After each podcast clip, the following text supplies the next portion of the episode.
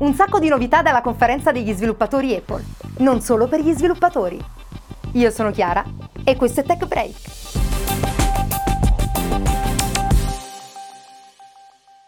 Nessun annuncio di nuovo hardware, ma tanto software alla conferenza WWDC 2014 di Apple. In particolare hanno tenuto banco le due nuove versioni dei sistemi operativi della mela, OS X 10.10 Yosemite per Mac e iOS 8 per iPhone e iPad. Yosemite è caratterizzato da un'interfaccia minimale traslucida, simile a quella introdotta con iOS 7.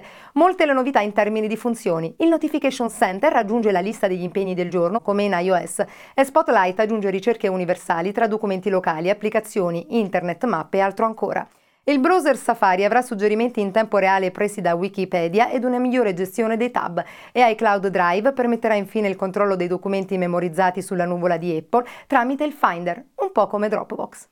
Tante le novità anche per iOS 8, a cominciare dal nuovo Notification Center, con notifiche interattive e la possibilità di installare widget provenienti da applicazioni di terze parti. Sono state aggiunte funzioni predittive alla tastiera e sarà inoltre possibile installare nuove tastiere.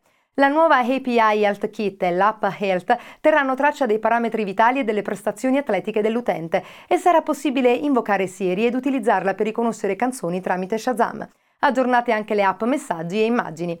Da segnalare infine una serie di funzioni per migliorare l'interfacciamento tra OS X ed iOS. Sarà possibile iniziare una mail o un documento iWork sull'iPhone e terminarlo sul Mac, scambiare file con AirDrop tra diversi dispositivi e mandare sms e fare telefonate dal proprio Mac.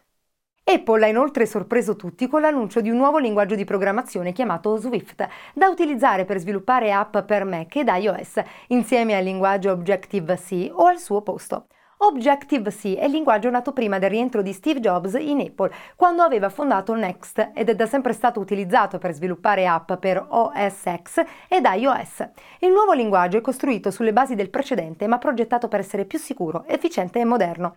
Ricordiamo infine che qualche giorno prima della conferenza degli sviluppatori Apple ha inoltre confermato ufficialmente le voci riguardo l'acquisizione di Beats, società che produce le celebri cuffioni alla moda, oltre a servizio musicale e streaming per il web, per iOS, Android e Windows Phone.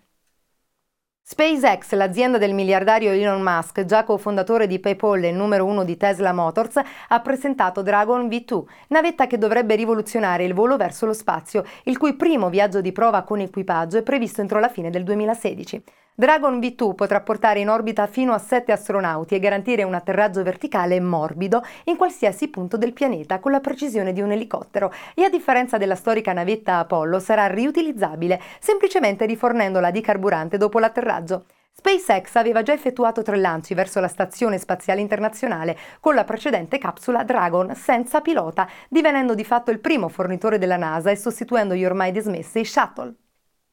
Ed eccoci come di consueto alle news veloci. Nei giorni scorsi Microsoft ha mostrato in anteprima la possibilità di avere traduzioni simultanee durante le conversazioni Skype e Facebook ha annunciato che limiterà la pubblicazione automatica di post in bacheca in seguito ad operazioni effettuate con app di terze parti.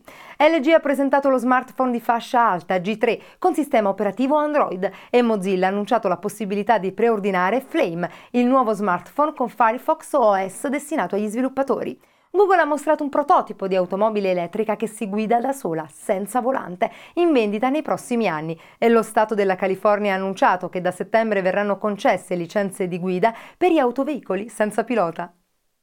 Bene, anche per questa settimana è tutto. Per maggiori informazioni seguiteci anche in podcast e su Vimeo, su www.techbreak.it, su Facebook, Google Twitter e Instagram. Un saluto da Chiara!